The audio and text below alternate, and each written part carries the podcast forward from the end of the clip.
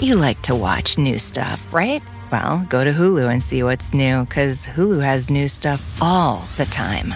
Like Vanderpump Villa, the new docudrama starring Lisa Vanderpump, where first class luxury meets world class drama. A new season of The Kardashians starring The Kardashians, of course, and Grand Cayman, Secrets in Paradise, the sizzling new reality show set in the tropical Caribbean.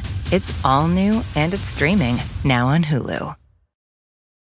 This episode is brought to you by Progressive, where drivers who save by switching save nearly $750 on average. Plus, auto customers qualify for an average of seven discounts. Quote now at progressive.com to see if you could save.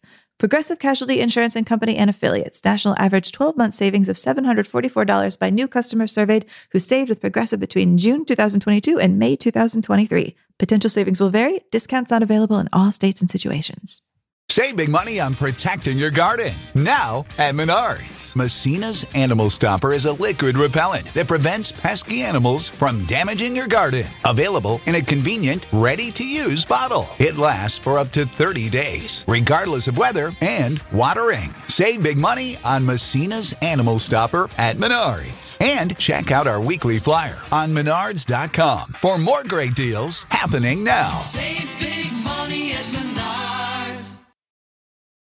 The year is 1993, and Jamaica's got a bobsled team, which means we have a podcast about it. The movie, Cool Runnings.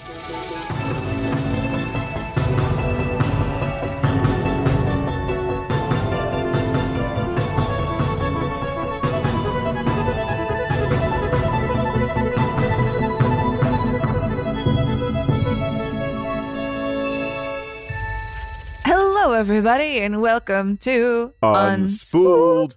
I'm Amy Nicholson. And I'm Paul Scheer, and this is the show where we are trying to find the 100 best films of all time. It doesn't matter who made them, when they came out, we are going to find them and we're going to put them up for judgment here. So far, Amy and I have gone through the AFI list. We have found 40 that we believe are worthy enough to be shot into space to represent all of film. But right now, we are on a quest to find the other 60. We're in this uh, specific genre that I'm kind of loving, Amy, which is true sports films, right? This is not just sports films, it's ones that are based in uh, in a real life scenario. And I feel like, you know, in this quarantine, and we're getting out at this point now. It seems like there's a light at the end of the tunnel. These movies have really been lifting me up. Aw, you seem lifted. You're you're all glowing. Yeah. I mean, uh, do you do you find that, or, uh, like, you know, we've been watching some nice films recently, even with the sadness of Brian's song. I kind of still left, you know, with a with a little pep in my step. Yeah, I feel like this is a very kind of narrow strip of film that in a way opens up into a whole world. You know, these films, they're commonalities in that they all stir the heart. They're all Yeah. emotional and they do it in ways that take drastically different turns. I was thinking about it almost in Goldilocks terms. You know, we're, we're in our third movie of this. And so far we've had one film where the underdog team wins, one film where the underdog team dies, and now we're having one team where the underdog film loses. And so at least it's a, a little bit different than like these all have to end in the same way. You know, how can we be Right. inspired by stuff that takes such drastically different terms? And so the effect that these films have on audiences and how they get there, I think is really interesting. No, I absolutely. And uh, I can't, you know, I can't say enough how much I've really been appreciating a good cry. I mean, would you did you cry at this film? Did you have any tears, any emotion?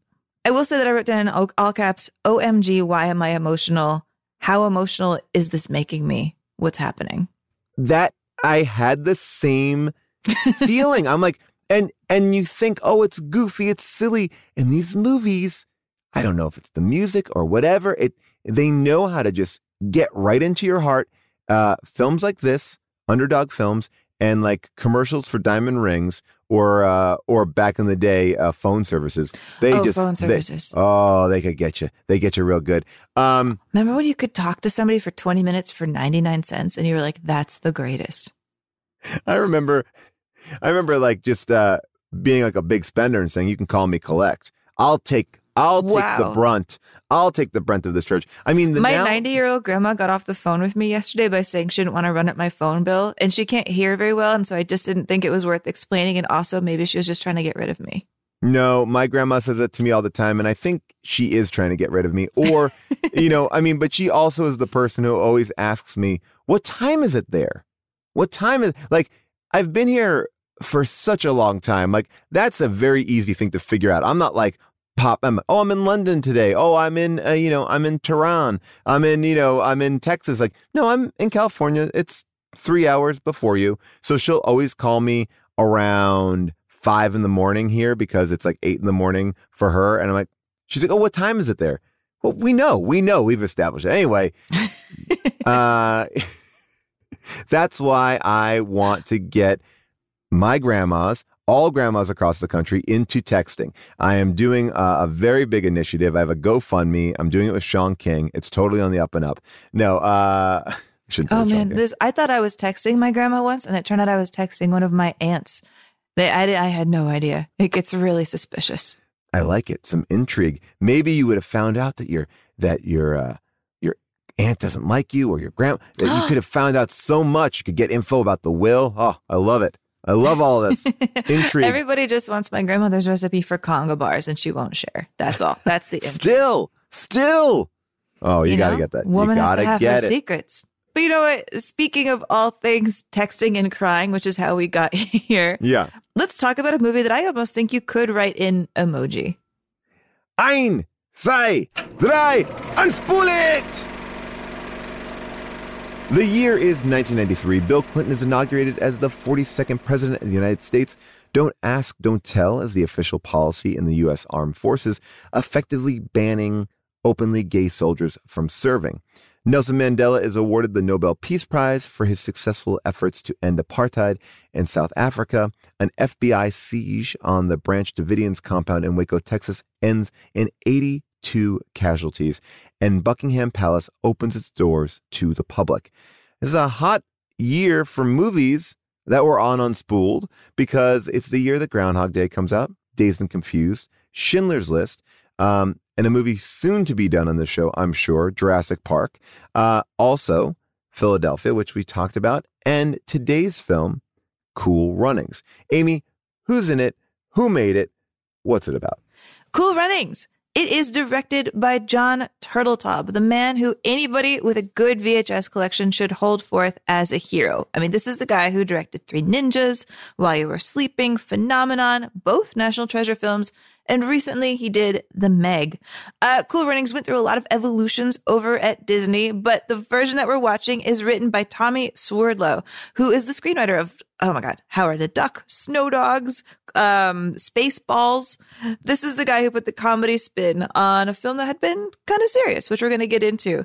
Uh, cool Runnings is, of course, the story of the Jamaican bobsled team who made their debut at the 1988 Olympics in Calgary, where, spoiler alert, they were teased for being there. Uh, then they were adored for being there. And then they crashed out of the competition and, yeah, did not win.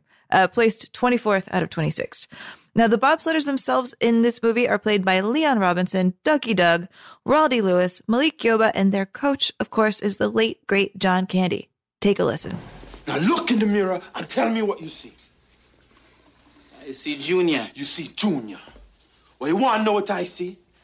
I see pride. I see power. I see a badass mother who don't take no crap of nobody. You really see all that? Yeah, man.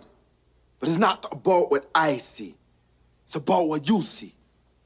Now look in this mirror and tell me again what you see. Well, I see Pride, pride. Right. Power, Power. And I see a badass mother who, who don't won't take no crap off of nobody. Again! I see pride. Can't hear you. I see power. I see a badass mother who won't take no crap off of nobody. Once again! I see pride. Junior! I see power. I see a badass mother who won't take no crap off of nobody. That's right. Right. An underdog movie about underdogs, Cool Running seemed like it was always at the threat of being canceled even as it was being made and then wound up becoming this low key surprise hit in 1993. You know, I think like the team itself, people made fun of the movie and then they're like, it's not bad. And hey, we should all just chase our dreams. Kind of like the hit song at the top of the Billboard charts on October 1st, 1993, when the movie premiered, an ode to aspiration and fantasy by the one and only Mariah Carey. It's called Dream Lover. Ooh, yeah, Dream Lover.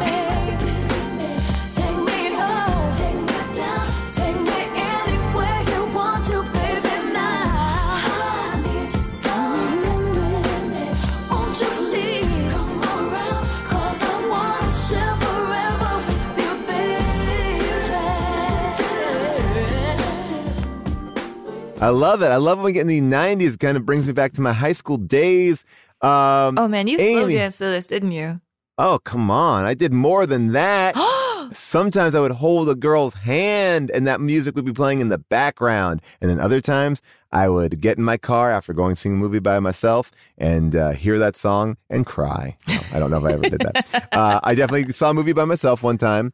Uh, the movie was Major League 3 uh, and was so embarrassed when I bumped into the girl that I had such a crush on, and she was there with her much older boyfriend, and I was alone in the theater. And for a junior in high school, it's very hard to understand why uh, someone would be at the theater by themselves on a Wednesday night. And uh, the level of embarrassment I still feel to this day is uh, is strong. Wow. Um, you know what? I hope that girl looks back at it now and thinks you were cool and motivated and you weren't waiting for anybody to like slow you down, keep you from catching Major League 3. I- to me, I'm like, I have a car. I can go see a movie whenever I want. That was so exciting to me. Why, why, why wasn't I taking advantage of this? I did my homework.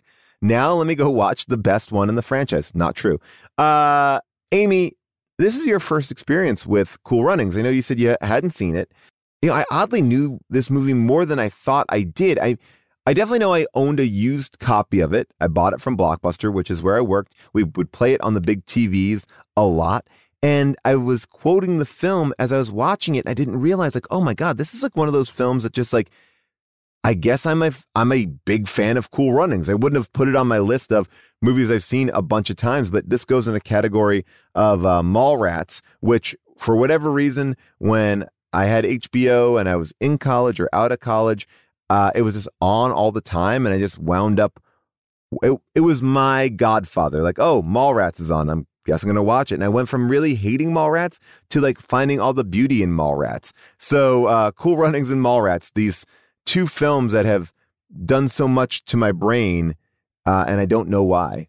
Wow. I have to say, I'm kind of jealous of your intimate history with movies. I don't have that many movies I've watched that many times. And so Oh my gosh. that you I- have this like posse of movies that you know intimately, like you, like your high school class of movies Oh. that you've hung out with a lot. Amy, I, I, don't know what I, missed out on or how I missed out on it, but I don't have that. Okay. First of all, I've talked about this before in other shows, but I would record films on a cassette tape and I would listen to them instead of music. So, um, oh, oh yeah, I could, I could, if I sat next to you, I could pretty much do Beverly Hills Cop line for line, Running Scared line for line, um, probably Beverly Hills Cop 2, you know, obviously Star Wars and stuff like that. Uh, but yeah, there's a bunch of odd ones. I mean, at one point, I think I saw Good Will Hunting like 25 times. It's the movies that I've seen a lot. I actually made a list on my Letterboxd of movies I've seen a ridiculous number of times. It's it's a it's a bizarre list. It doesn't necessarily even represent my favorite films. It's just movies that like became comfort food. But Good Will Hunting was on like that was a movie that I had on DVD. And whatever moment I was going through, I was like, pop it back in, pop it back in, pop it back in. I mean, this tracks with my secret theory about you, which is that you have somehow figured a time loophole where you're allowed to do every day twice because you accomplish so much in one day. I don't understand it. Like, I'm very proud when I water my plants. Oh well, I mean, look, we're talking about this is like me. This is me, fresh faced and like 21 years old or 22 years old. I'm I'm I'm a I'm a young in here. I got no one had anything that they wanted me to do I had plenty of free time on my hands.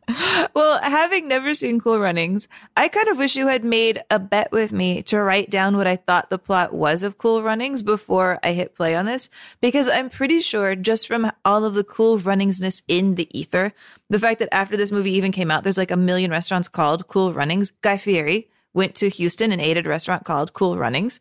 Oh, um, wow. I think I could have predicted pretty much the entire plot of this movie. I don't think I would have remembered that the villains were East Germans and not like just Germans. But other than that, I think I could have gotten the cool runningsness of it, which is a testament, I suppose, to the framework of a sports film where these are the beats you hit to make it work. It also, But- we know but they lost. did- so, Well, but I was going to say, did you believe that they might win? never. Okay, because it's interesting when you know the outcome of something, can it still hold suspense? And I feel like this movie actually does. I, I knew, I obviously, I know they're not winning the gold, but I forgot, like, oh, did they get a bronze? Maybe they got the bronze, or you know, I didn't know exactly how they how they landed. I and I think I try to do that a lot, like just to try to erase everything. So I would, you know, I knew they weren't going to win, but I didn't know they were going to crash. Um, spoiler. I guess maybe I'll, I'll have a question for you, which is like, is formula bad? I don't think formula is bad when it's done really well.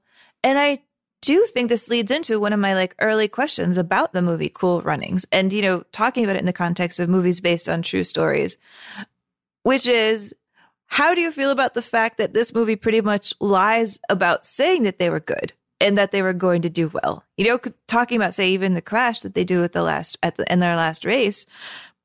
I thought it'd be interesting to kind of compare the movie sportscasters and how they're talking about it with the real sportscasters and how Oh. they're talking about it. Okay, I am so down for this. I cannot wait. Man is shaved. Another couple hundredths off to start. Now they get better every time down the track. Go, Terry! Look at the way the sled's coming in and out of the corners. Very smooth. He's like he's been driving the sled for 10 years. Bannock looks really possessed here. Oh, what the heck? Go, Chance! And now here is how the real sportscasters talked about it. Head's not really as neatly as aligned as on the more experienced crews. And he's getting one or two rather untidy high points on these bends. Much harder to drive these four-man sleds. Total weight of half a ton. Oh, and he's get all over the place in the Kreisel. Oh, and he's on there, he's over! Oh, dear me! Oh, that's terrible. Oh, that's a bad crash, I'm afraid.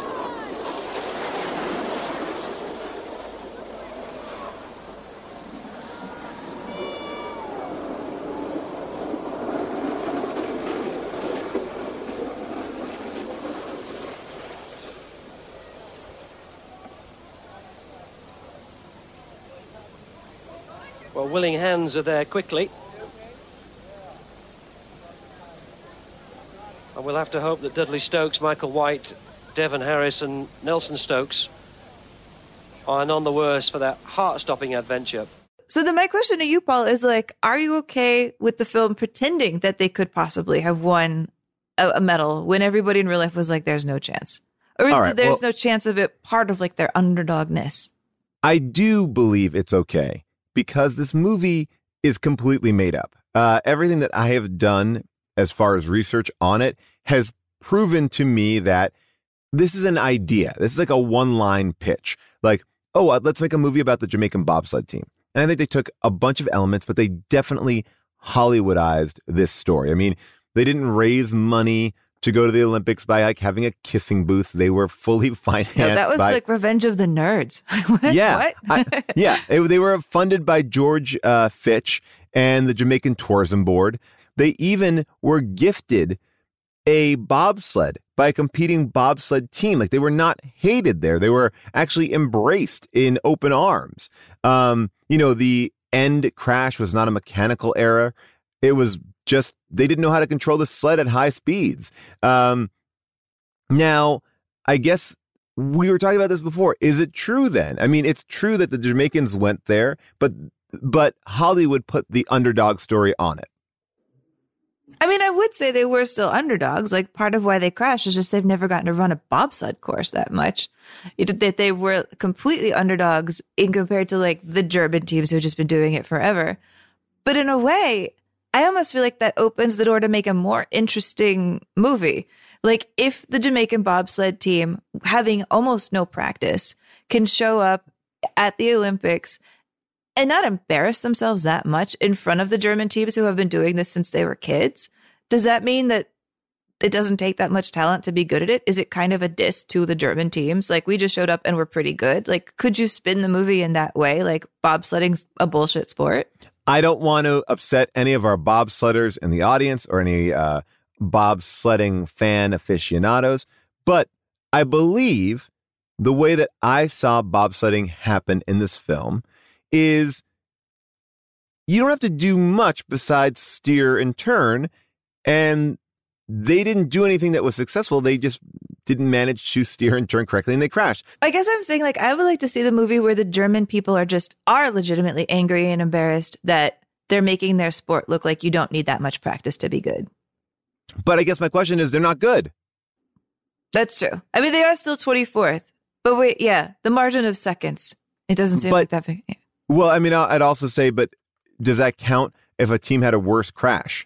Yeah, we really should have looked up what happened to the other two teams that like did worse than them. Where are they from? How did they feel? Like, how do you feel coming in that that bad to the Jamaican bobsledding team who's barely ever gotten to play? What's their story? That said, the team did come back in uh, 1992 and beat America. Like, so maybe we should make that movie. Like the sequel to Cool Runnings is America being mad that they beat us. Wait, well, what about the what happened in 2014 when the Jamaican bobsled team qualified for the two-man bobsled at the 2014 Winter Olympics in uh, Sochi, and they described themselves as Cool Runnings, the second generation. In light of the team's qualification for the 2014 Olympics, Dudley Stokes, one of the original of 1988 team members, and now the general secretary of the Jamaican Bobsled Federation, said, I don't think that the support for the team, like we've seen over the last three days, would have been sustainable without the ongoing appeal of the movie. So, what I'm suggesting is a movie about Jamaican bobsledding based on the success of a movie based on Jamaican bobsledding. Wait, I just looked this up, and even though I read that they placed 24th out of 26, Mhm. it looks like they actually did just place 26th. Oh, okay. All right. so sorry, but I wonder uh, how Portugal and Bulgaria feels because they are just right above them.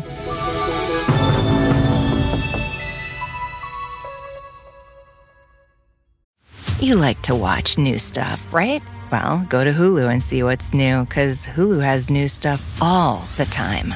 Like Vanderpump Villa, the new docudrama starring Lisa Vanderpump, where first class luxury meets world class drama. A new season of The Kardashians starring The Kardashians, of course, and Grand Cayman, Secrets in Paradise, the sizzling new reality show set in the tropical Caribbean. It's all new and it's streaming now on Hulu. I think that what this movie does really well is takes the premise of fish out of water because that's what it is too. It's not just like bad news bears. It is bad news bears, but it is fish out of water as well. And by the way, why aren't we doing bad news bears? Um, oh, because not a true story. Uh, so I think what this movie does really well is just tell a compelling story, and maybe the based on is all you need, right? Because real life doesn't have to be as engaging as as a film is. A film has to hit certain beats and and tell these stories. And I think that this movie does something surprising in the sense that it has like some extra weight, not unlike uh, the extra weight in uh, John Candy's uh, bobsled when he uh, was found out to be cheating. Um, where they do get to tackle things like race and and the family relationships and they basically get to hit a lot of bigger themes that they may not have been able to do if it was much more of the drama like you described. Now, I actually want to kind of drill into the like the question of this film talking about race, because does it talk about race ever, or does it just talk about Jamaica as a catch-all for never actually engaging with race? Well, I think it talks about race because when John Candy makes that very impassioned speech, very much like the stand and deliver speech that we saw, he's speaking to something that you just spoke about, where you said, "Oh, well, wouldn't you be upset if you're East German and you're like, oh, these Jamaicans came in here and they're doing it as well as us?" And part of that speech, and again, it's a Disney movie, and it's the most at that point the uh, highest grossing live action film ever released by Disney. Um, so they're not going to go that far, but I think what they do really well is say you don't want to be embarrassed, and you don't want to be embarrassed by these black men. Like I think that that's what that's what that scene is. Like they are protecting themselves. Like they bring down the level. Like the idea of even being from Jamaica. Like they are laughed at. Like when John Candy goes to register. Not that they are. It, it's sort of like, oh no, no, you don't compete in this world. It is a very much of a, a country club mentality, I, and I feel like that's what they kind of address. Or do you not agree with that? If it's revenge you want, take it. Go ahead. Disqualify me, banish me. Do whatever you want, but do it to me. It was me who let you down, Kurt. It wasn't my guys. They've done everything you've asked of them, and they did it with all of you laughing in their face. Hell, it doesn't matter if they come in first or 50th. Those guys have earned the right to represent their country. They've earned the right to march into that stadium and wave their nation's flag. That's the single greatest honor an athlete could ever have. That's what the Olympics are about. 16 years ago, I forgot that. Don't you go and do the same. It's tricky, right? I think this is one of those things where they're kind of having it both ways. Like as an adult watching this, I think it's easy to see it with that kind of depth.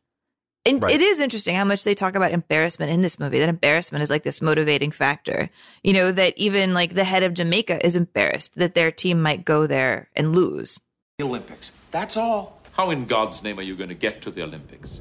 These boys have never even seen a sled race before. Mr. Coolidge, I have been looking at sledders since I was 12 years old. If I say these kids can make it to the Olympics, they can make it to the Olympics. Okay. Well, I'll tell you what we'll do. Practice down here with the boys a bit more, and when you're a little further along, I'll come along and see you. No, no, no. Now, just a minute, Mr. Blitzer. This country enjoys a fine athletic tradition. And if you think I'm going to give you the little money we have so that you can parade us around in front of the world like a freak show, you've got another thing coming. It's bad enough how you embarrassed your own country. I'm certainly not going to allow you to embarrass ours. This fear of shame being a motivator, that's an interesting premise for a sports film because to me, that's actually been my motivator to kept, that's kept me out of sports. Like my, uh, my boy Kuzma a couple weeks ago, like had an air ball at a free throw. I was just Oh like, my God. But then he of the came back and dunked a ball. So you're like, okay, like the, the recovery of the embarrassment. But here the embarrassment is like this put forth idea of keeping you out of it.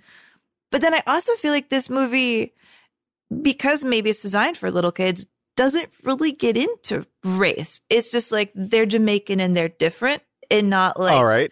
there's I think there's the visual language of seeing them stand out against everybody else, but I don't think I don't know if the movie engages with race really. Well, I think it engages with race in the sense of they look different and they are felt as less than, right? And I think race in a world context is very different than race in the context of the United States. Um, so I think it is more of a probably appropriate line uh, to follow because I, you know, I from everything that I've read, it seems like our country, uh, you know, the UK, India, we have these like kind of caste systems where you know where people are very much judged by race. And uh, Isabel Wilkerson writes uh, wrote a beautiful book about it. Uh, really, one of the best books I've read in the last year. Um, but and on a world stage, it may not be that apparent, but I do think it's they are different and we don't like them because they're different. And we assume that because they're different and they are not from what we you know the history of this thing they will not do do well at this sport. And that is that is racism or that's stereotyping. That's judging someone purely on their appearance that you don't think they're going to be good. So you're right. It's not like it doesn't really get into it because you know the the it's a little bit thorny but i think it's at least addressed and i was like surprised to see it addressed in that way Yeah, that's kind of what I was going back and forth on. Like, and I want to talk it out with you. Is like, is it is it a is it a cop out that they don't talk about race head on, or is it perhaps more sophisticated that this is how racism works? People don't come up to you and say, I'm a racist, but they give you that country club stare. You know, the idea that they walk into Olympic Village and it's almost like it reminded me of our, our school movies. Everybody stares at them, you Yeah. know, and just watching them in their bright, colorful snowsuits that nobody else seems to be wearing, even though they also bought them in Calgary at 90% off. Uh, maybe that's why they're not in fashion anymore. Like against the stark white snow, like the subtle ways that I think the film ta- is trying to say race without ever saying race. Right. Actually, yeah, kind of as we're talking about it, I'm thinking about, you know, there's this documentary that just came out, um, Operation Varsity Blues on the college entrance scam. You know, and how, like all the privileged parents making sure their kids get into like U- Yeah. USC. And that is one of the, the subtle ways they talk about racism and privilege showing up is that these kids were going out for colleges with quote unquote like upper class white sports, like sports like water polo and rowing that have tended to be closed off, you know, and tended to be country club sports. So they, they this country club metaphor as a lens through which racism exists without ever saying it is that, or privilege exists without ever calling it out. Well, and I think, you know, let me tip my hat to Jon Turteltaub here because he does a great job of showing the gaze. I don't know, you know, what that gaze is, but you feel as if you are in their shoes and you feel how they feel when people are looking at them, that they don't belong. And that to me is subtly adding these ideas about being different, being unaccepted, um, and talking about racism in a movie that is made by Disney, that is PG. You're only going to get to a certain level of it because it's still got to be like, let's put them on the ice and have them fall down. But I feel like the movie does a really great job of not minimizing these characters. They're not just buffoons and, and, and, you know, because I, I think there is a version of the movie where the movie is only falling on the ice, only I'm cold. Um, but every one of these characters, like, I mean, I feel for the stories that we're seeing and they pay off really beautifully, whether it's the father and the son or the, the desperation of losing that race, his chance at the Olympics. And then you, you know, and then you have these like overtly comical scenes where they're chasing John Candy around a bathroom. So it's like, I give that balance actually some props. Um, because this movie could have been goofy as hell. I mean, and it is still goofy. I mean, there's sound effects galore. There's weird, you know, it, it, you know, weird music cues, but it's not like, uh, I felt like it's done with an even keeled hand. Like I feel like everyone's in on the joke instead of somebody being the butt of the joke. And that, that to me felt really cool for this time to have a film like this. Yeah, I mean, when you hear about like this struggle to shape this movie with Disney, it sounds fascinating. Like Jon Turteltaub told a story where basically Jeffrey Katzenberg um almost wanted to fire him because he was like, Yes. listen, you have to make these Jamaican accents sound like Sebastian from The Little Mermaid. He was like, Fucking that's the kind of accent I want. It has to sound like the crab from The Little Mermaid. I can't have anything more Jamaican than that. They have to be really like clear and intelligible. And the fight for the accents, just on this simple level, seems to have been like a real rallying cry. Like they're the the actors themselves are always caught between like I don't think we're doing a proper Jamaican accent. I don't think we're really serving Jamaica well in the way that we're doing these voices. And yet, like Disney basically wanted no accent at all. You know, they're like we have to sell this to the Midwest. And so like how far can you even push playing the people that you're playing, playing people from Jamaica honestly? Well, I think it seems like everyone was really conscious of it. And that's something that is important. And you had a director who stood up for it. And I'm going to also say you had an actor who, the, the journeyman actor, the star of this movie, in the sense of uh, star power, is John Candy, right? I imagine on some level this movie gets made because if we can put a John Candy in it to introduce you to this group of people that you may or may not know, but at this point probably don't know. Um, they're not household names. I mean, they they wanted household names. I mean, they wanted it to be Denzel Washington and Eddie Murphy and um, Did you hear they auditioned Tupac? Uh, but Tupac said he wouldn't take out his nose ring, so they wouldn't let him do it. amazing. You know, Jeffrey Wright auditioned for this. Eric LaSalle auditioned for this. Cuba Gooding Jr. auditioned for this. I mean, Eddie Murphy and Denzel Washington, which we said, they turned it down.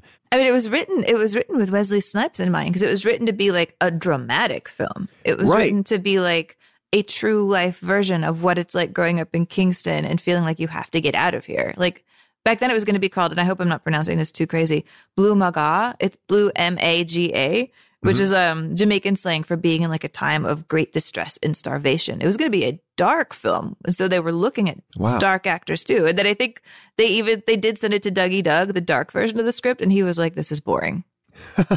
Well, I guess, you know, everything that we're talking about here, it worked, right? It worked for the Midwest. It worked for the Jamaican Tourism Board, and it worked for these athletes who competed in 2014.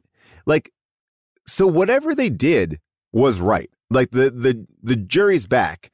Uh the jury's not out on this one. They're back and they have decided that this actually did work. And there might be things that and again, I'm not an expert in understanding all of Jamaica culture, um, but I feel like they did a good enough and aware enough job that it was fully, fully embraced. And back to the John Candy of it all, I want to talk about him because John Candy holds a special place in my heart. I love him uh, so, so, so much. And there are some very interesting John Candy performances. Um, but more importantly, I feel like he's a guy who's so focused on being a good person or a protector. Like he saw this movie and he was the champion. The reason why this movie kept on moving forward at a certain point was because John Candy was the only one who believed in what they had. He fought to get this movie made. He was like, I want to do this. You don't know what you're sitting on. And he was right. I mean, Yeah, he- Disney kept saying they want to make it direct to video, and he was like, "As a Canadian, this movie is going to kill." I think there's a level of what you bring to the role, right? Um, if you want to be doing something and you care about it, you will deliver a performance like John Candy, which is incredibly understated in this film. Uh, and he does that in his career a few different times. It's a different John Candy. And all these actors who come in, they're not the biggest stars, but at the time, and they are wanting to be there and they're really working and they're conscious of it. And you have a director who's like, I'm protective of the material. So you take something that this this could have so been clamshell VHS tape right on the blockbuster shelf. I would have had to pick it up twice a week and dust it. Um, but it wasn't because of the quality behind it, like made it rise. It, it it did make it rise. Well, let's talk about the candiness of it all, because I have Mhm. to say, this being the first time I saw this movie, when he came out, I just I gasped. Really? Like loving John Candy and realizing how bad he looks in this movie. Like that you didn't you know that he, he was bad? I think he looks terrible. I think he like he's six months away from his death when this movie comes out. Oh my gosh. Knowing he dies when I saw this movie for the first time now, it feels like it's on him and it was breaking my heart. Like he looks exhausted. He looked compared to the John Candy we saw in Home Alone, like those three Right. years look like 10 years on him, 15 years. Like he just seems to be slower. It's supposed to be a funny scene where they pop out like from a toilet when they're trying to convince him to be in um to be their coach and he like leaps back like they gave him a heart attack and I found myself just cringing. Like it broke my heart. You know, as a John Candy fan, uh, I remember feeling this way when I saw Only the Lonely, uh, which is this kind of weird movie. I, like I remember going and being like upset that it wasn't like a funny John Candy movie. And I think John Candy was a darker guy than I understood him to be. And I should probably read a book about him. But um, yeah, is there a good book about him? I don't know of one, but I'd love to see like where the John Candy would have gone. I mean to to to die that early. Like Well, I, I- where could he have gone when if he had lived his 40s, 50s? Where would he what would he have wanted to do? I think he was a guy who wrestled with demons in the sense that, um, you know, he was supposed to be in Ghostbusters. He was supposed to be the Rick Moranis part in Ghostbusters, and you know, he had very weird ideas. And look, and maybe some of this stuff becomes legend, and it's like, well, what does that even mean? But you know, he was going to be, um, he was going to be Lewis Tully, and his whole argument was he wanted to play it German, and he wanted to have big, scary dogs. Um, and you know, and it, the whole team was like, no, that doesn't really work. Like, we need, G- like, no, we need to be different. And I think he was somebody who was just into doing weird stuff, making specific choices, exploring stuff where I, in a, in a weird way, I feel like John Candy would be succeeding in comedy better in this time, where I think comedians are allowed to go to different spots. Where back then, you know, in the late 80s and early 90s, you had to be like, whoa, whoa, you know, bowling ball drops on your head, you know, Uncle Buck style. And I love Uncle Buck. But, um, But it was like big, and it was a lot of just like punchlines about him being big and and big and, and just even the comedy in this film. It's like slapstick humor. It's silent film. Like the scene Oh, in the I movie mean- where they get into the bar fight. I was like, this is just like Keystone Cops kind of comedy direction. Yeah, and I'm I'm not saying that like him wanting to be an East German or a German with big dogs and Ghostbusters is like a small choice, but I feel like he he just wanted to do interesting stuff, and I think he wanted to play. And I, you know, one of the movies I I hate the most is a film called Nothing But Trouble, and the only reason why I really love Nothing But Trouble is because clearly everybody in that film is like getting to crank out their own weird shit.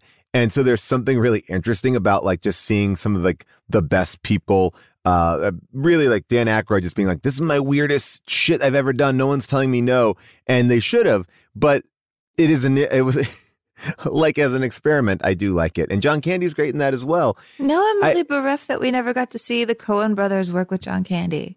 Oh my gosh. Uh, yeah, I agree. I, I think there's a lot more there. He's big. And I guess what I was kind of even coming back to is like, this is the John Candy. It's like the JFK, Only the Lonely. Delirious is kind of old school Candy at this point, I guess.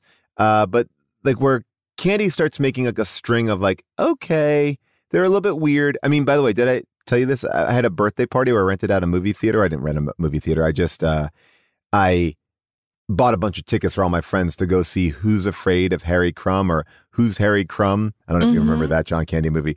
Um, and it was I was so excited to bring everybody there, but the movie was not good. Uh, and uh, but but Maybe uh, this is that thing where, oh, what oh, now I understand that we're the villains. Like, you, I was thinking about this with Eddie Murphy recently. That Eddie Murphy comes through as like an adult, like actor and comic, and then he gets taken by kids. And because I was a little bit old enough to watch him be swallowed up by the kid market, I was just old enough to say that's not me. I was mad at the kids who turned Eddie Murphy into a kid star. But I just realized I'm the kid who fucked with John Candy. Like John Candy made a couple kid movies and I was like, Right. he's my favorite movie star. And then I think he got stuck in kid in kid roles and maybe was trying to get himself out of it. Yeah, or or he, you know, I think a lot of the times bigger actors are forced, and especially in this time, to do things that are degrading.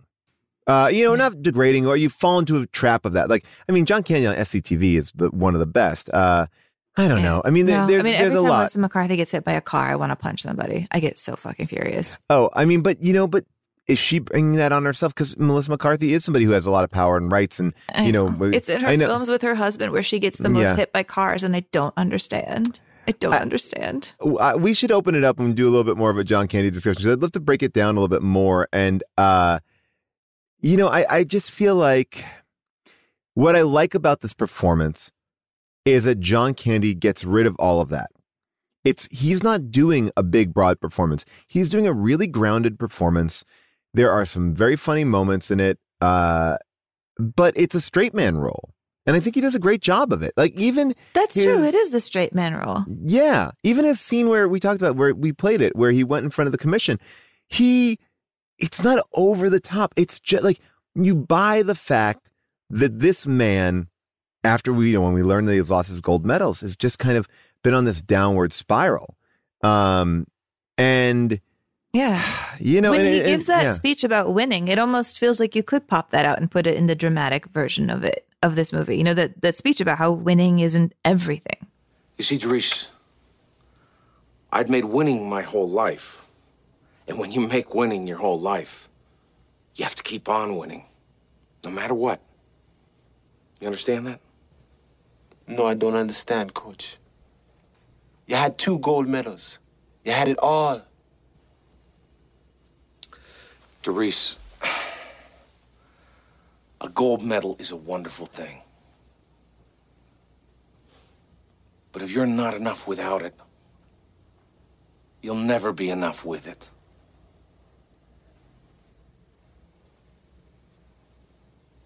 Hey, coach. How will I know if I'm enough? When you cross that finish line, you'll know. I love that speech. And I feel like that speech is about sportsmanship, right? Or it's like play the game to play the game. Don't play the game to win. Because if you play the game to win, you're always going to be empty. You're always going to lose. And that's a message that doesn't always get pushed out in in sports films. You know, it's not all about winning. The, the, statistically, half of you are not going to win, right? Like, like we know that. And then, and then, you know, for every NBA star that is like, you, know, their jerseys sell and they are popular. There are what, ten? You know, if every if every team has two star players, you know, you have like 12 that are never going to get there, you know, potentially, or, you know, or they'll be, they are elite and they are amazing, but they will, ne- there will never be like, you're not going to be on the, uh, you know, the cover of NBA 2K, uh, 27, you know, I don't know. There, so it's, it, it is a, it's, it's a lesson about like how to be an athlete. Well, then It let me ask you this yeah. though, because you're right. Like sports are winning and losing, but why is it that in two of the three movies we've seen so far, in Cool Runnings and in Hoosiers, they took a coach who was like an okay guy and made him disreputable, made him have this shameful past that he's trying to come overcome. Like, Oh, well, why, that's easy. Like, I mean, I mean, I- yes, yes, it is for like the dramatic arc, but there's a little bit of me that's like, as a, as a person in an industry that I think it's very maligned in films, you know, as a person in like journalism, where female journalists are always sleeping with their subjects, which drives me absolutely bonkers Mhm. and insane. I was thinking, like, do coaches ever get mad that on film coaches are always like drunks and assholes with serious problems? And this is the trick. I mean, this is the tricky thing. It's like we know that that was made up for Hoosiers, and I guess we're starting to feel like we know that this movie is made up here too.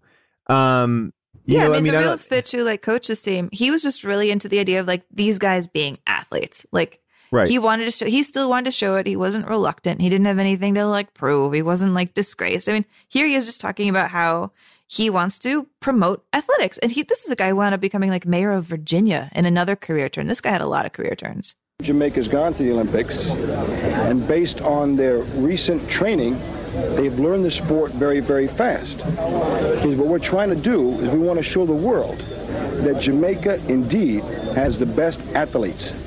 It takes a good athlete to learn a sport very quickly, especially a sport you never heard of before. And that's what we're going to do in the Olympics. I mean, I guess we're kind of we're wrestling with this idea that the premise is more interesting than the actual story because a lot of the times we don't we're not on these epic journeys. Sometimes we just things fall in our lap and and we do it. But you know, movies have to create this other element. And and should we feel badly if they are like look, I love Major League. If you told me Major League was based on the true story of the Cleveland Indians, I would probably love it more and it would probably be held in higher regard, right? Because it's like, whoa, they actually did do that. Um, but they are essentially just it's like it's like a, a wolf in sheep's clothing. Like we're gonna get all the things that you're gonna get in a fictional film, but we say it's based on a true thing, and you're gonna buy in a little bit more. And that was the whole thing we were saying. Like it's okay to cry. Then it's okay to cry. Then it's okay to be like, well, I actually this is believable. Or I there's this element of the true story that I think we're telling ourselves. Like if we just tell them it's a true story, they're gonna be more committed to it. But we know as filmmakers and we know as writers, we can't give them the true story because it's not going to be as interesting. I mean, when you heard like, what was it the guy? Um, the guy. The, the whole reason this movie or the reason why the Jamaican bobsled team kind of came together is so crazy. Like this guy Dudley Tal Stokes, uh, who was on the team, was on Reddit, and he's like, "Ask me anything," and um, and you know his story is is kind of wild. It, it it's like he was like, uh, I mean, he goes, I got into bobsledding because I was told to. I was in the army at the time. The colonel made the suggestion to me. I was a captain. Do as you're told and obey orders. There are two Americans, George Fitch and uh, William Maloney. They were big into push cart racing, and they thought it translated well into bobsledding. You mix that with the Jamaican athleticism, and you know they thought it could work with some of our track athletes. And they couldn't get anyone to do the sport, so they went to the army and my colonel, and that's how I became involved in it. Then once I was there, I was hooked.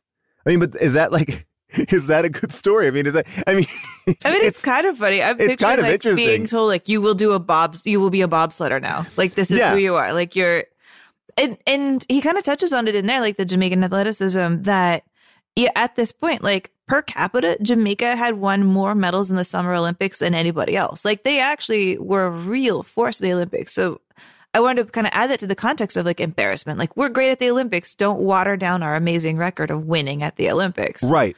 But maybe, but the reason why it seems like they were, they were, it seems like, I guess what I'm saying is now the idea behind this movie isn't about a track star who's desperate to prove himself. It is about Jamaica going, fuck, we are already winning. We need to now put ourselves in the Winter Olympics because we can get some medals there too. How hard? All right.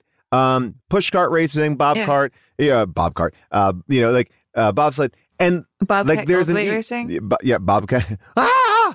uh, and, and so uh, he just screams the entire time down the uh, the the icy. But I mean, like That you is know, definitely an 80s movie. I mean, it's it. Oh my gosh, uh, that and hot to trot. Oh my out back to god! What if it was cool running, but they have to be on Bobcat Goldthwait's stomach? get this poster, Kim Troxall, get this poster. Um, but I, you know, I guess, I guess my thought is, is like the behind it is, oh yeah, it was actually pretty manipulative. But the true story, uh, the true story is like, oh, Jamaica. It seems like on a, on a level, Jamaica was like, we want to get more medals. I mean, the like, true story was also manipulative. Like they they put a guy named Freddie on the original bobsled team because he was a reggae singer, and they're like, Hmm. that will just make people really crack up. And then like they'll say they have a reggae singer on their team, and it will get us more press. And then like Freddie disappeared, I think, towards the end of like racing when they were in Calgary, and Yeah. so they had this thought like. You know, they actually showed up to to Calgary only to race two man bobsledding teams, Yeah. and then they were doing okay. And they thought, what if we try the four man bobsledding team? Like, let's go, let's be a four man bobsled. That's what they had to get into their sled when they were there, and they didn't have enough b- people to like ride the bobsled because Freddie was basically like MIA. So like one of the dudes just called his brother, and his brother just showed up and was like a couple days before the Olympics. I guess I'm on your team, and they had to like make the Olympics say it was okay to like have a completely late registered Olympian on their This is bobsledding team. wild. I mean, Like so I it's a weird story. It's weird even in reality. We're saying all this stuff, right? Where it's like, well, the movie didn't do this, it didn't do that. You you, you listen to uh, the writer of the film, right? He was also, by the way, if you want to find out information about Cool Runnings, go on Reddit. I mean, everyone's just breaking it down on Reddit uh, because I think people belo- love this movie. And I got to say, we're talking about all this stuff. I still love this movie. I love, like, I mean, we're, I'm not, we're talking about the reality versus the fantasy, but it doesn't make a difference because I was brought in. But um, this movie was, you know, essentially written by this uh this guy Tommy Swerdlow, um, and Tommy was like, "Oh, I was on heroin when I was I was strung out on heroin writing this movie." You know, so like, this is like, who knows what's Okay, that's affecting this? I just want to see the movie about the making of Cool Runnings. That's what I'm really into now. Uh, that- I want to okay. see that movie. I want to see like a Jeffrey Katzenberg, like Yes. probably played by Stanley Tucci, like coming in and way, yelling at is- people. I want to see that movie, and I love this movie too. Like, I think that maybe that is the more interesting movie, the making of this movie. But I love this story, and I love the characters here. I mean, I still have so many questions though. Like one of them is what does it mean if you're like, I'm going to make a movie based on a true story that had just happened? It was still pretty recent. Right. Everybody knew about it. But then to do shifts where like the real guys were named like Michael and Sammy. And then they decided to name the characters Yul Brenner and Sanka Coffie. Like, what is happening there? Yeah, I don't know, and I didn't know how to touch it. So, I mean, that they these are not the names of the men that were on the team. Yeah, but like to to go to the level of absurdity, like are they cartoon characters? Like it that that I was confused by because I having never seen this before. I was like, was there really a guy named Yul Brenner? No wonder they made a movie about this. This team is fascinating. Yeah, but no, he's just up. a guy named Yul Brenner. To Uh, which but I, I like his character a lot. Like I really like the uh, Malik Yoba. I mean, he doesn't get to speak very much, but he has to me. I think that moving scene where, well, two moving scenes um, between like himself and um, Junior Bevil, uh, Rawle D. Lewis. There's that scene By where the way, like, Rawle D. Lewis was a reader at the auditions. He wasn't even supposed to be an actor in the movie. Did you know Wow. that? Yeah. but there's that scene where he's saying that all he wants to do is get out of Jamaica and live in this mansion. And he holds up a picture of a mansion and it's Buckingham Palace. I and I that, will say yeah. that this scene has more resonance after even like the Meghan Markle-ness of the last month and talking about what life is like in Buckingham Palace. But that, you know, the Junior Bevil character sticks up for him and gives that speech about aspiration. You can start calling yourself Madonna, but you're still gonna end up in an outhouse shanty like every other dock working nobody. It says who? It Says me, rich boy, what you know about it? Well, I know my father started off in a one-room hut. Now he lives in one of the biggest homes in Kingston. Well, he ain't your father. He doesn't have to be. All he has to do is know what he wants and work hard for it. And if he wants it bad enough, he'll get it. Look, believe me, Sanka, the more Yul Brenners we got making it in this world, the better off this world would be. Especially for Jamaicans. I found that really moving. And it got me thinking, like in the context of Brian's song, do sports films really succeed? Because they do all drill down in this story about friendship. It is so much about friendship. I mean, even when even when Dougie Doug is like, I'll be on your team, but you have to say that I'm your friend. Then you gotta do it. No! Hey man, you could be famous. You could have your picture on a Wheaties box. But you said no, and that's all right. Because I don't need you. Everybody is gonna want to be on my bobsled team. Look, Star, let me tell you a little something, all right? When you need something from me, you don't have to hand me a bunch of lines. All you have to do is look at me in the eye and say, Sanka, you are my best friend. We've been through a whole heap together, and I really, really need you. Sanka, you're right. And you are my best friend. We've been through a whole lot together. Heap, heap. Sorry, man. Go heap together. And I really, really need you. And I really, really need you. Forget it. So, Amy, I'm saying this because, look, I'm sure other people have said it, but I think the reason why we like sports films and why they make us break and they inspire us and they move us is because there's no subtext. It's just text. It's like, I believe in you. I believe in you. I love you. We're going to do it. Winning isn't everything. Teamwork is everything. It is, it breaks down all those complex things into very easy black and white emotional like anyone can get it anyone can feel inspired. And i think there's something kind of wonderful in that and maybe going back to that idea of like that's why this is so formulaic. It's like we're going to hit all these beats. We know we can hit all these beats. But by eliminating that even like a story like uh, charles dickens wrote with the christmas carol it's like you are bad. Here are these reasons. Like there's it's very like I don't know if it's a bad thing to just serve up a direct line to your audience. Uh, it it maybe takes away some more of the complex thoughts and allows you to kind of be the character. Is that I wonder. I mean, yeah, it feels like the most subtle things about it are actually in the language. Like, I, there's that kind of back to back where John Candy is sticking up for his guys and he suddenly does it in a Jamaican accent.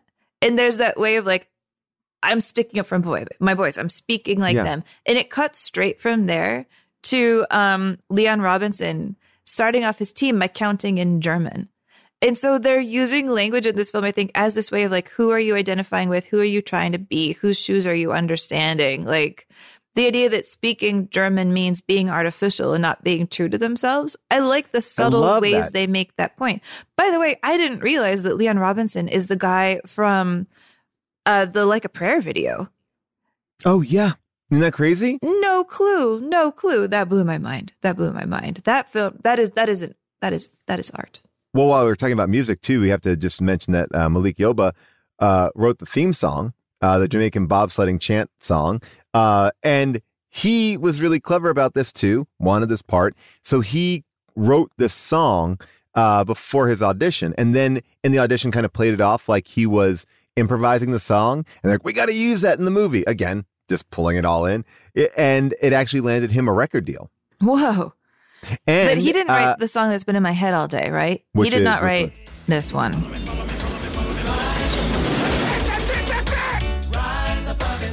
Run about enough pepper inna the pot pot. Rock stone a river bottom can't feel no sun. Rise above it, you can do it. Rise above it. No, he didn't write that one. Okay, He wrote I'm- the chant. He wrote when the that was in my head when I was in the shower today. I was very furious that we were doing this film. I, you know, I, I mean, this, I get. Can we do just like a playlist of all the bad '80s theme song, '80s '90s theme songs? By the way, let's do let's do an episode of that. Like talk about just the music of the '90s movies. no one steal that idea. We'll do that as a special miniseries. Um, another place that music played a part in this film, and I thought this was actually very cool, was that John Candy picked music for each of his fellow cast members. Um, I've been in a few films where like the director will give me like a playlist to listen to before we start shooting the film. It like helps, you know, kind of get in the headspace and stuff. Um, but he invited all of his co-stars to dinner and played a song for each member of the bobsled team that he felt best represented their characters. By the way, one last thing about music, Paul. Mm-hmm. What is the one thing that Cool Runnings has in common with 2001: A Space Odyssey? Uh, whoa, geez. Um, is it the fact that Keir Dullea is in both? that would be amazing if he was one of the. Jur- I, I know. I I, was like, is he one of the judges? I do not understand how they had like by Peter Outerbridge who played Josef Grool, the East Yeah. German. I don't know how they made his eyes so freaky. Right? They're just like tiny little oh black yeah, dots in the know. center. Yeah. Pale. By the pale, way, I don't. I No, mean, not not to make a. I mean, uh, whatever. East Germany, but they really make them fucking vil. Like I mean, like all they are Olympic athletes. It's. I mean, I guess you need a villain, but it was like. I, I felt bad about it later on. I was like, why do I feel so bad about these guys? I felt bad when they were like, "We'll see you again in four years," and I was like, "Your country's not going to exist, bro." no. Uh, well, they will, but, but- they will as human yeah. beings. Yeah, that's true. Okay, but no, the answer is both Cool Runnings and 2001: A Space Odyssey use this beautiful song, "The Blue Danube."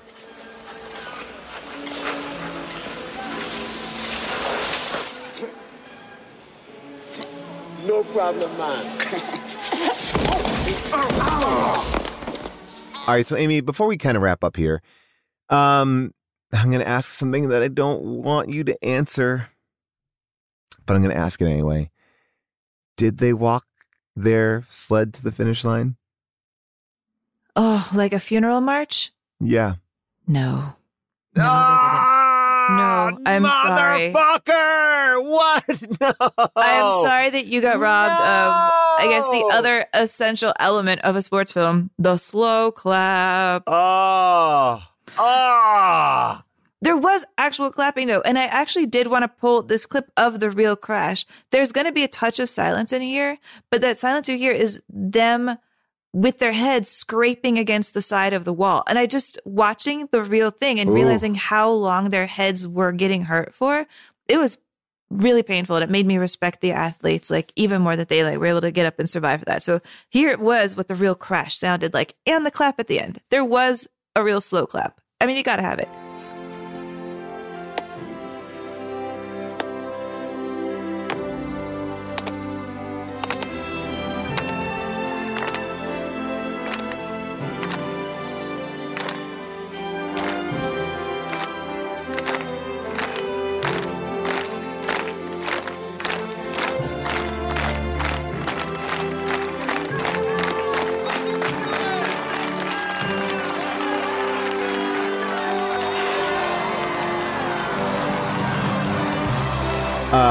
Will say I appreciated what they did in this movie, like Brian's song, using real footage mixed with uh, film footage because you can't duplicate that. It there's something about that that is, I mean, it is jaw dropping. It's wow. It really is. When you see his head pressed against the wall like that, it's just this unnatural angle. It, it looks, it looks fatal. I mean, somebody asked the actual uh, bobsledders recently, like, what do you think about the ending of the movie and how much it differs from yours? What do you like? But I like the movie version better. I think there was a serious mechanical feeling. yeah, we'll go with that. That's proof. That, that documentary that Disney made, yeah. Yes, that documentary uh, got it just right. Excellent work.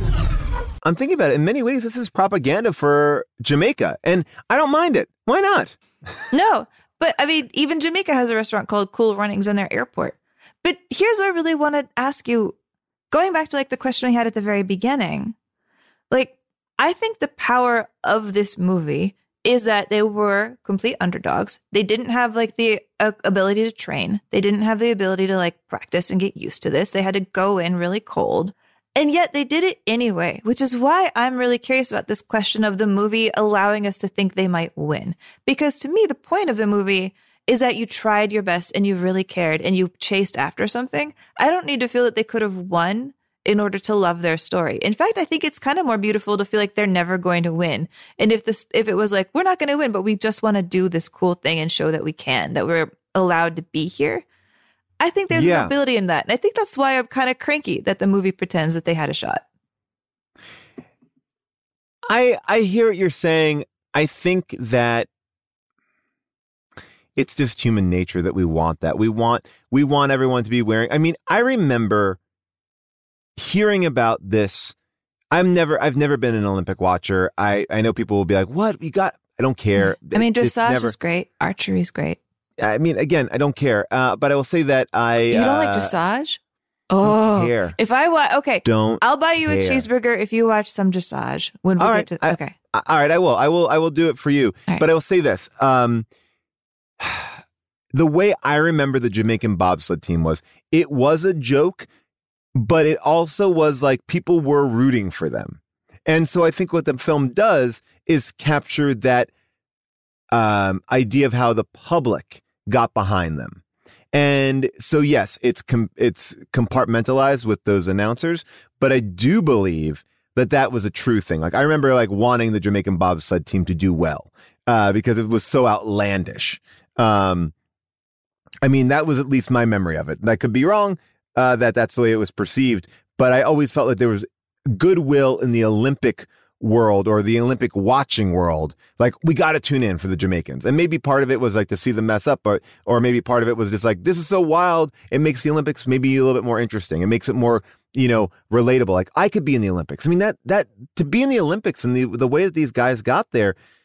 There is something like, oh my God, they just got into the Olympics. And, you know, they, they aren't all athlete athletes. They are, you know, they're a real mix. Well, I guess one of them. Yeah, I mean, it's a tricky, it's a, it's a tricky movie because again, like what's real, what's not, and uh, yeah, I don't want to. I'm talking about the film. Yeah, it's a mix of people. yeah, I'd love to see a psychological study of the human need to root for underdogs. I really want to understand it because I will say that is my one bit of guilt being a Lakers fan is that we're just awesome. And granted, I fell deeper in love with them when we were very much underdogs. But there are times when I watch the Lakers and I watch how great we are, and then I watch us do something Right. uh, maybe a little bit dickish, and I turn to my boyfriend and I ask if we're the baddies. Uh, yeah, I, you know, always, uh, you know, it was sort of. It's yeah, maybe I should stick up for rooting for the overdog. It's hard to root for the overdog. Well, you know me and my love of Pat Beverley, right? Like, uh, and I think he has a, one of the best underdog stories in the NBA. Um, and a lot of the times he's viewed as, oh, he's the most, you know, uh, you know, reckless player in the NBA, and he's not. Like, he's been on the defensive team last year, and he's plays really. He's been playing better defense, but like, uh, he's like when they say like, oh, he's a player that you want on your team, but not you don't want to face them. And there's this idea too of like, you know, we villainize the people who come in and and hurt. Like, there's I, my son has been obsessed with Bill Laimbeer. And you know, Bill Laimbeer is like one of the most dirty players in NBA, and and because he's been obsessed with Bill Laimbeer, and I don't know why, because I guess at one point I told him that Bill Laimbeer is the dirtiest player, and then he watched Michael Jordan say he was the dirtiest player, so he's like, "What is he doing?" I got into Bill Laimbeer, and I'm like, "Oh, Bill Laimbeer was like very good at basketball. Like if you look at his numbers, like yes, he is the enforcer, and he played dirty, and he had eh, these shots, but he was a good like he wasn't just a bad basketball player. He was a good basketball player. Then went on to like coach the WNBA and then get like these championships in the WNBA. Like he and and won championships there and won the, and was in the All Star game in the NBA when he was playing. I guess sometimes like the narrative of like the villain is such an interesting thing, and and I wonder if there's a, a sports film to be told about that. Like when we're you know who's the bad guy, right? Because in, in many respects Yeah. he's the good guy. Like he is a good guy, but to Michael Jordan, if you're a Michael Jordan fan, he's the bad guy. So like you know our stories it's are like always Rocky changing. Four. That's why Rocky Four Yeah. is my favorite Rocky because like its idea of good and bad, I think, is completely bewildering. You know, I've Yeah. just I, re- I just rewatched it recently, and what I find so startling about that movie is you can watch that movie through Drago's eyes and know that the Americans are the bad guys. He shows up. He really wants to box. They give him like an old guy who does it only for celebrity. He's trying to box and they're just having like James Brown perform and all of these dancers. And this is not athleticism. You know, it is, it is showboating. And I like that movie through Drago's eyes. He's working so hard to be the best. He's under all this pressure to be the best. And the Americans don't take it seriously. The, and he accidentally kills one, and then he's the bad guy, and he gets death threats. That kind of sucks well, for Drago. but uh, but I mean, but if you want to talk about it from the the well, this is a whole other conversation we can get into. But I, but I, but I feel like if you want to look at it from another perspective, it's like, well, why can't we just have a movie where Drago wants to be the best uh, and is is a scary factor to Rocky, but instead we made him kill his best friend. Like now he's a murderer. And you're right. Like okay, well, like and it, and the movie does make it out like he knows he's doing it. Like there's an element to it. It's not like an accident. Like he pushes too hard. We know he can push too hard. And like I don't know, they make him into a villain so Rocky can defeat him. And what I like more about the other Rocky films, and I know we've discussed this in great detail before, is that Apollo Creed is not a villain in the first Rocky film. Apollo Creed is a champ. Um, and yes, and they're doing the same thing for Apollo Creed that they did for like he just it's not showman, it's like it's sort of a publicity stunt to get him in the ring, and uh and he takes him to town. And you can leave that movie having respect for both people, right? Because that's what Apollo does. He respects him at the end. Like that's the win is the respect. I don't know. This is a whole different it's a whole different thing. It's a whole different thing. But I, I will say, in this watch, and I'm curious if anybody else agrees with me, it suddenly dawned on me that I think Apollo decides to die when he goes back in the ring. He's like, he's been, no, I'm serious. No. He's been talking the whole film about how there's nowhere for an athlete to go. And that it's like, Okay. I think the Carl Weathers performance, that's amazing. Like, he has nowhere to go now that he's been on top and he's just watching younger people lap him. And I don't think he's intending to die when he agrees to fight. But I think when he tells Rocky to not ever stop the fight, no matter what, I think he's saying, I want to die in the ring. I don't want to do this anymore. If I have to go out, I'm going to go out this way.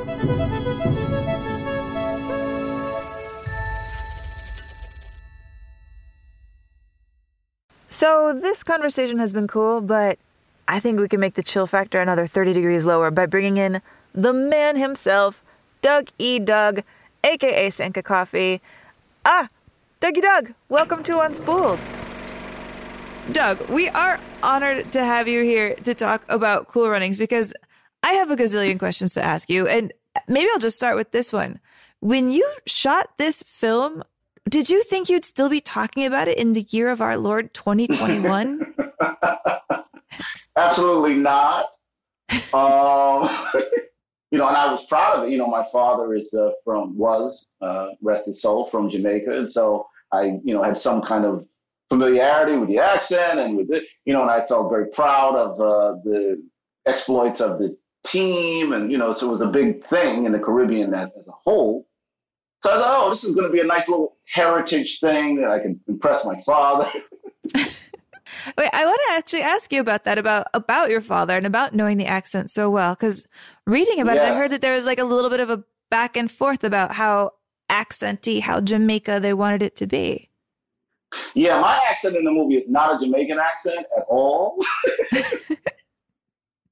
the movie is, uh, I, I call him the Jamaican Jerry Lewis.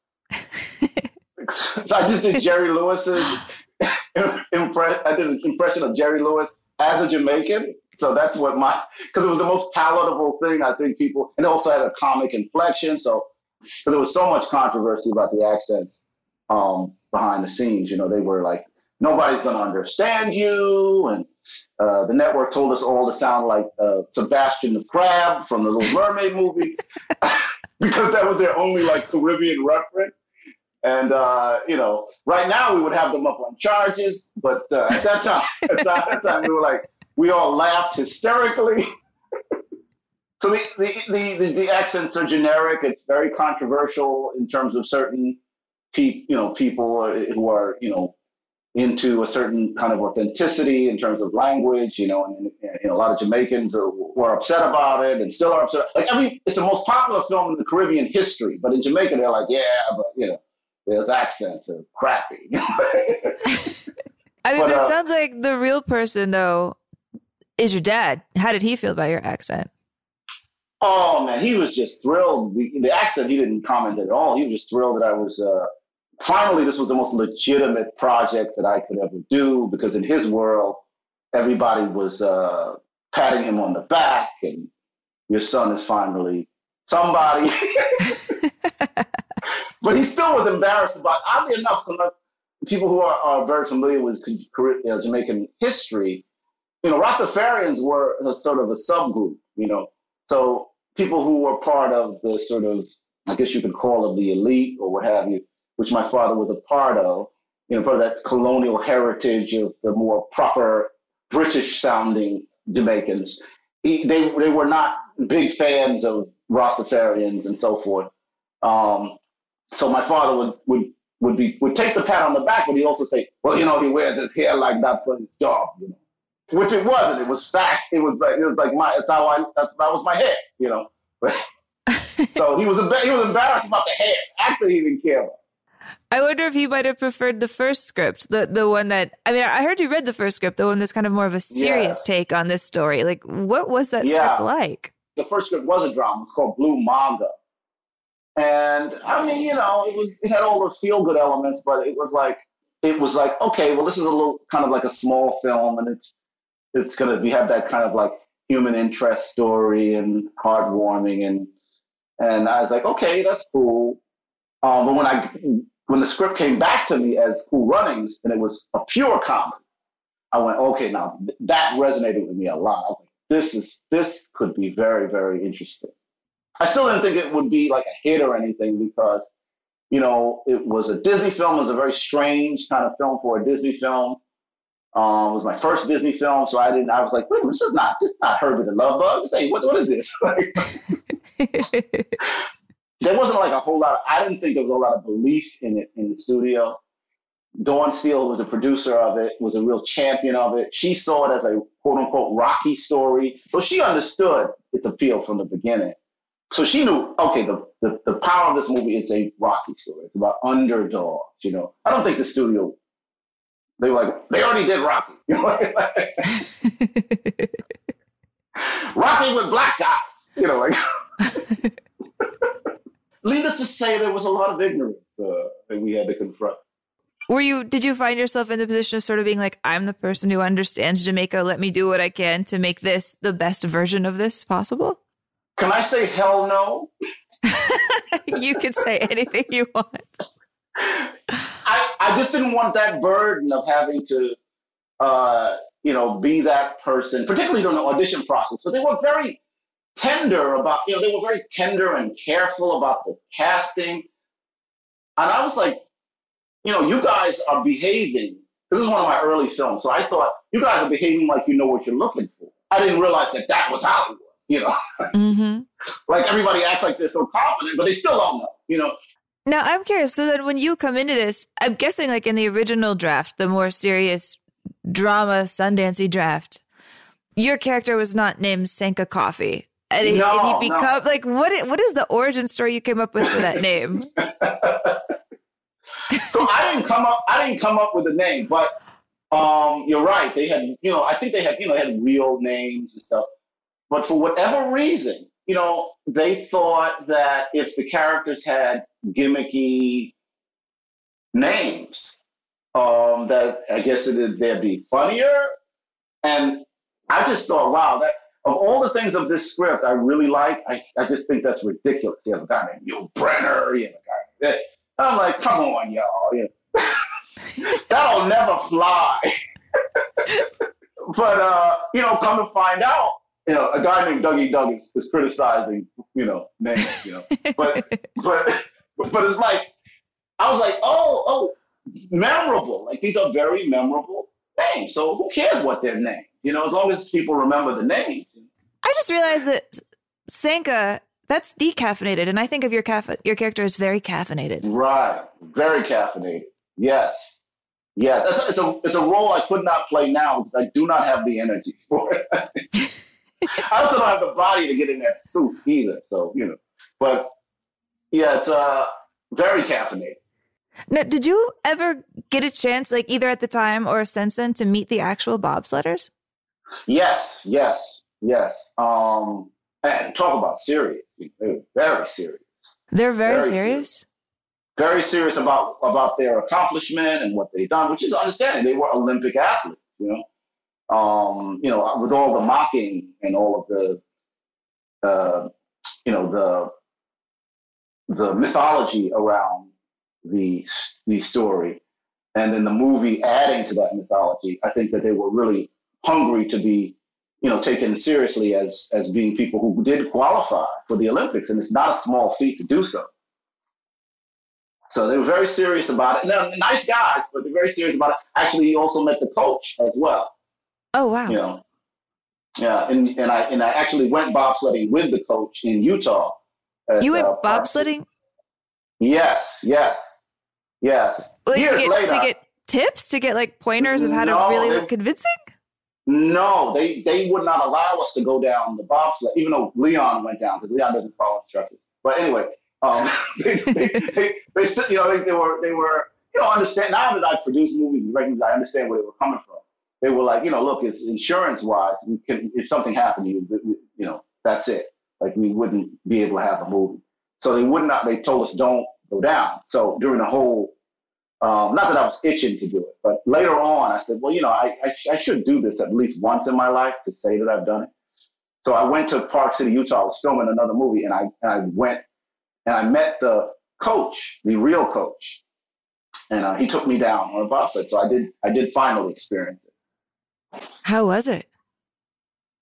Oh, it was exhilarating, and it was uh, very well, as as described. It's several G's of force pushed up against your face. It's like skydiving, basically.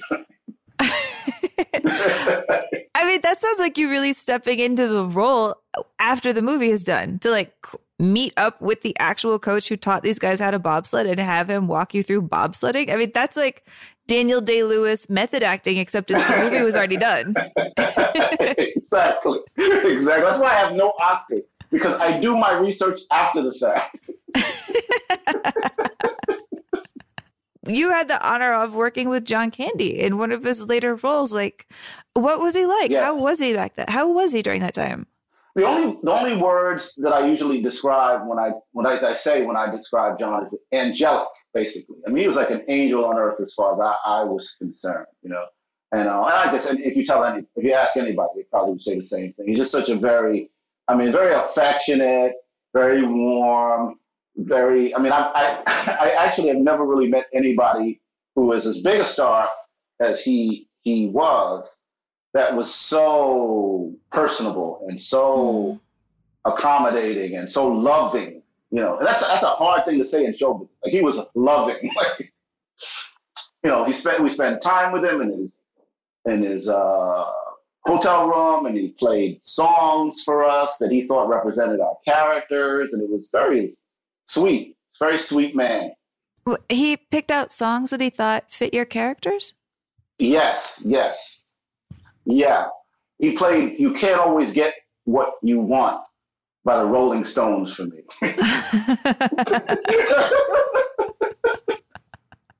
I wonder why you Yeah, picked that one. I, I still don't know. I still don't know. I was like, hey, this is this is funky, but I don't know what you're talking about, John. He was also he was also uh, lushed at the lushed at the time. So And and he was the one I think on the set who knew that this movie was going to be Yeah. special, like bigger Yeah. than even Disney thought it was going to be. Disney, the producers, everybody. He ca he told me, he said, you know, these people do not understand this movie. He says they don't understand how big it's going to be because they don't understand you guys at all. And it's trust me. And I was just like, is he? You, you need to stop drinking. This is kind of a, a silly question. I'm sort of embarrassed to ask it, but you know, when people think of the stereotypes about Jamaica, like the number one cliche of Jamaica is that everybody is high all the time. Like I feel like that's like Yes, the joke everybody puts into movies, and that's not in this movie at all. It it, no, it- as a matter of fact, like as, a matter, as a matter, yeah, as a matter of fact, they tried to put it in this movie. oh they did. was- yes, they wanted us to build a snowman in a montage and put a spliff in it, you know. Uh-huh. And uh, it was actually a very tense moment on the set because the director was insisting. And uh, we actually, you know, we had staged a little protest and he, he said we were, we were, we were mutinous. I'm like, this guy really want to see weed in this movie. he, he's taking a stance. But uh, I think he came to understand, like, okay, maybe I need, I mean, maybe I need to calm down. I mean, I'm impressed that you guys banded together like that and took a stand. I mean, because like you, yeah, like you had your TV show since the early '80s, but a lot of people were sort of new. So to be able to say like, Yeah, they they they made me the the the the, the advocate. no, no. I, I had a meeting with the director, you know, because they kept calling us jams. You know, like John was like, let's get John in here, you know, and then it was like, okay, now get the jams, you know. And I was trying, I was trying to tell him that you know we are actors, we are individuals, uh, we are people, and uh, it would be nice to be referred to as uh, you know by our names, uh, you know. So it was a lot of little things like that, and then I was the one who had to sit and explain, you know, why that is inappropriate and why we should perhaps rethink grouping us like that, you know, is uh, maybe not a great thing to do. I think that's a very cool thing that you did. I think that's very cool. I, I, I'd like to think that they also took a piece of that to heart in their next projects. Yeah, I hope so. Um, I remember Dawn, who, who, Dawn, who God bless her, she was a producer. She was the first female executive uh, of a studio, um, first one to run a studio, Columbia Pictures, and she was the producer of this movie. And uh, she came in my trailer and was like, "I heard you said that this this production is racist." And I said, "Well, I wouldn't use the word racist. I would say there's a lot of ignorance up in this motherfucker." and we became really good friends, you know, as a result, uh, because she understood what I was saying. So she was very progressive in that regard. She was very confrontational, but she was also, you know, had to fight all kinds of battles as a woman in, in Hollywood. So she she was very sensitive to look. I'm, if there's a grievance, I'm going to confront. You know, you know, and so she was a fantastic person to have. You know, in this atmosphere where we were being, uh, where there had to be some kind of discourse around how to represent around representation and, and so forth. Well, so then what was it like when John Candy's prediction came true and this movie became a big thing? What was that all like for for you and, and the gang and even and even the producers that you had come to know and the director? At first it was it was crazy because I just didn't understand that dimension of the business where you have something that is so successful that people all over the world want to talk to you about it. Um, and that happened almost immediately. Once the movie started, uh, you know, going into various markets and, the, and becoming successful in, in various markets all over the world, then there were calls for me to go to, you know, to travel and go to, to the UK and so forth. And so it was, it was just a, a, a new experience. And it was very, at first it was fun and then it, uh, crazy and then it was fun and then it was scary. Scary? Yeah, because I had never had that level of recognition before, and there was a lot of things that obviously come along with that. To have a hit like that, and um, I, I wasn't. I, I, you know, I was, you know, in my early twenties. I was not prepared for all of it. But uh, but as far as producers were concerned, it's not like film projects like this get developed often, and so you know, although there was a lot of uh, positive feelings about it. Um, producers not like in the pipeline the producers are like great let's do other heartwarming multi-dimensional stories with african american leads so basically i had producers that were coming to me wanting me to do family films which i was very happy to do and was fun and i found and that was where i was trying to do in the, in the first place was do family oriented type stuff and so i just kept doing that but it's not like um, the industry at large was very um, welcoming or about it, you know. There's such like a a unique gift in being an actor who has made family films that just become these touchstones. you know, to the, the career that you've had to like have these parts of movies that are just beloved by generations. I mean, you're kind of one of the people who teaches kids to love movies.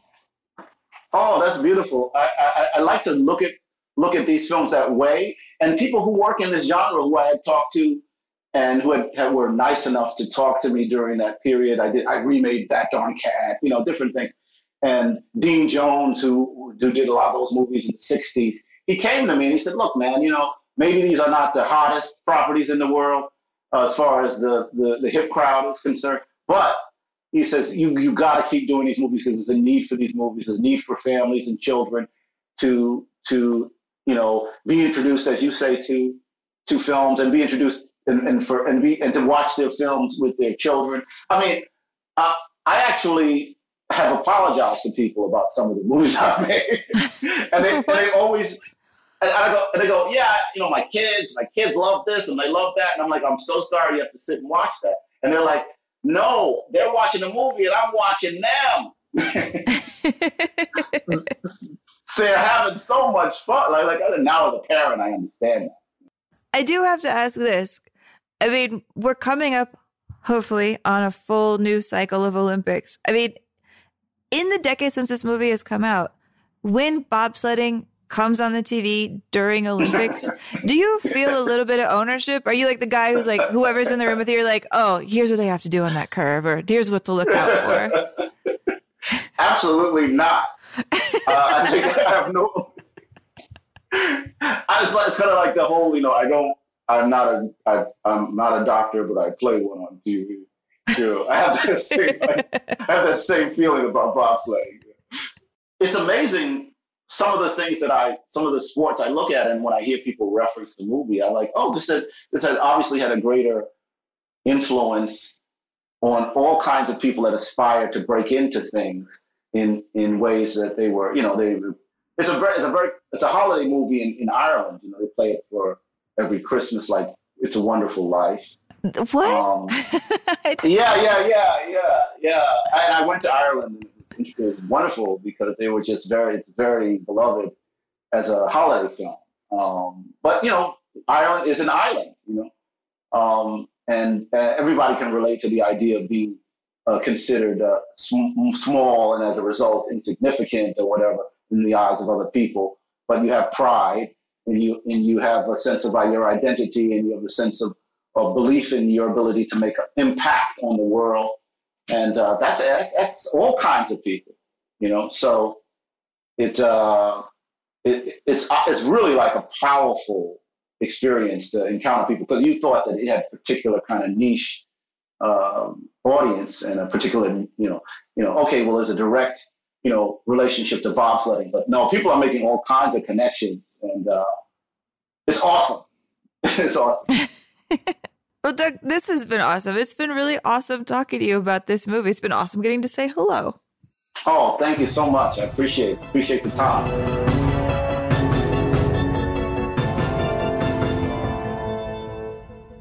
Well, Amy, I mean, uh, look, it's a huge hit. We see the problems of it. We see the formulaic elements of it. But I'm also going to say I love this movie what did people think about it when it comes out? Were there people who didn't like it? It got mostly like, oh, I can't believe that was decent reviews. You know, kind of like middlingly positive, no raves. I did find a negative review that I thought was worth reading. You know, last week when we did Brian's song, I was frustrated that I couldn't find any black critics who mm-hmm. reviewed that film. But here is a review by a black critic named Desson Howe, who wrote for the Washington Post. So he writes, They've pulled down the Berlin Wall. The Palestinians and the Israelis are talking peace, but they are still making comedies like Cool Runnings, in which cartoonish natives scratch their heads and try to make sense of the white world. Thanks to its sun bleached writing by a quartet of hacks, including Michael Ritchie, this movie would have to work double time to really offend anyone, but the ghost of Stepin Fetchit is hovering in the tropical ether. It's in those wide eyed double take faces, the fast motion a la gods must be crazy, the way one of the Jamaican bobsledders tries, unsuccessfully of course, to hold his overloaded bladder during a particularly bumpy run. Cool Runnings consists of two running gags. One, how fun it is for Jamaicans to be in a bobsled team, and two, how funny blacks are when they endure cold. The first joke is funny, But in this movie, that joke is never let alone. The second ties in with all of those other quote unquote jokes, such as Black's wide eyed fear of ghosts. When Dougie Doug arrives in Canada and sees a blizzard outside, he scurries back into the airport terminal and drapes himself in everything he's got, including the travel bag. His reaction, a comic conceit from another less enlightened age, isn't amusing so much as sad. And look, that goes against everything that we were talking about too. And you know, I'm certainly not a person to say like, oh well, I don't think it is, or you know, so I don't want to disagree with that. I think there's a lot of ways you can look at this movie and and and balance it and and and also knowing like what it is. I mean, at the end of the day, this is like a PG Disney movie that I think some of the broad comedy in it is also broad comedy that you would see from any performer in any Disney PG live action movie, right? Like that, like it does share that kind of similarity of goofy, goofy, big, broad stuff. You know, I think that there's a version of this movie that we missed out on that was purely what that was just described in that review. And I'm glad that we missed out on that movie. I think this movie has some surprising depth and really good performances. Um, could it have been better, even better? Absolutely. And still been very funny? Absolutely. But I also think you have to put on the lens of it being a PG Disney film. It's it's a tricky line to walk. But I do think the film is respectful of these characters. Um, but I also see obviously where he didn't feel it was. Yeah, I mean, I do think there's a, a datedness to the style of comedy that does hang over it from the beginning. Mm-hmm. So, with that, what if I don't think it should go to space? I don't think this movie should go to space, but I don't think that that's a bad thing. I think it's very hard to find the middle ground um, on these films because uh, they make me feel I really enjoy them, but I don't know if they're the best in in you know on this list of hundred. I don't know if this is the best, but I really loved it, and I and I felt this way about a lot of the rom coms too. So I don't know where we're at with it. I, I I don't disagree with you. That there there it is. All right, you are a terrestrial bound, Cool Runnings, but we have two more uh, films to go in our Underdogs franchise before we even get to the audience pick. And I'm curious, like at this point, three films in, we're betting two for two on slow claps. So I'm curious if we have more Mhm. slow claps coming. And we're betting two for two on references to the Gipper. Ooh, yeah, good call, Amy. And I love that they didn't know who the Gipper was. I appreciated that. I actually don't Uh, know who the Gipper was. I know it's sort of Reagan-y, but I've never bothered to figure out what the Gipper actually is. I believe that Reagan played the Gipper in a movie. and the Gipper dies. We'll figure it out. Like, by the Oh, way, we'll, we'll reveal that. We we could Google it now, but let's not. Let's just keep that as our. Let's keep it as our our Easter egg at the end of this series. All we'll right. figure out. We'll hold on to it for the Gipper. All right. Um, all right. Next week, Amy, we have Chariots of Fire, a movie I've never seen and uh, never really wanted to see. So uh, I'm excited to see if I was totally and completely wrong about it. But I know the song, song by Vangelis, and uh, take a listen to the trailer. This is a story of two men who run. Not to run, but to prove something to the world. They will sacrifice anything to achieve their goals, except their honor.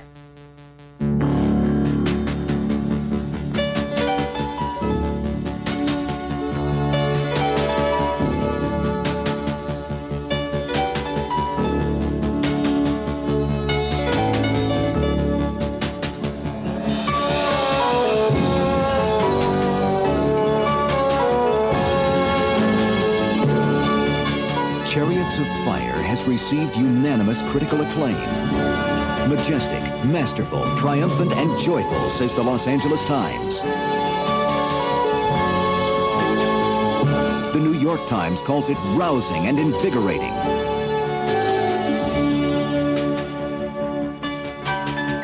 ABC TV says you'll be riveted, enthralled, and you'll cheer like crazy. It's for everyone, says Newsweek. And the New York Daily News promises it will lift your spirits to a new high. All right, Amy. Uh, Chariots of Fire available wherever you can get your movies streamed. And uh, that is it. A fun conversation about this movie. Uh, can't wait to see some more underdogs. And, uh, you know, that will be it. You know, any final thoughts? Final thoughts? That's definitely something I'm saving for the Gipper. All right, great. See you next week, everybody. Bye for now.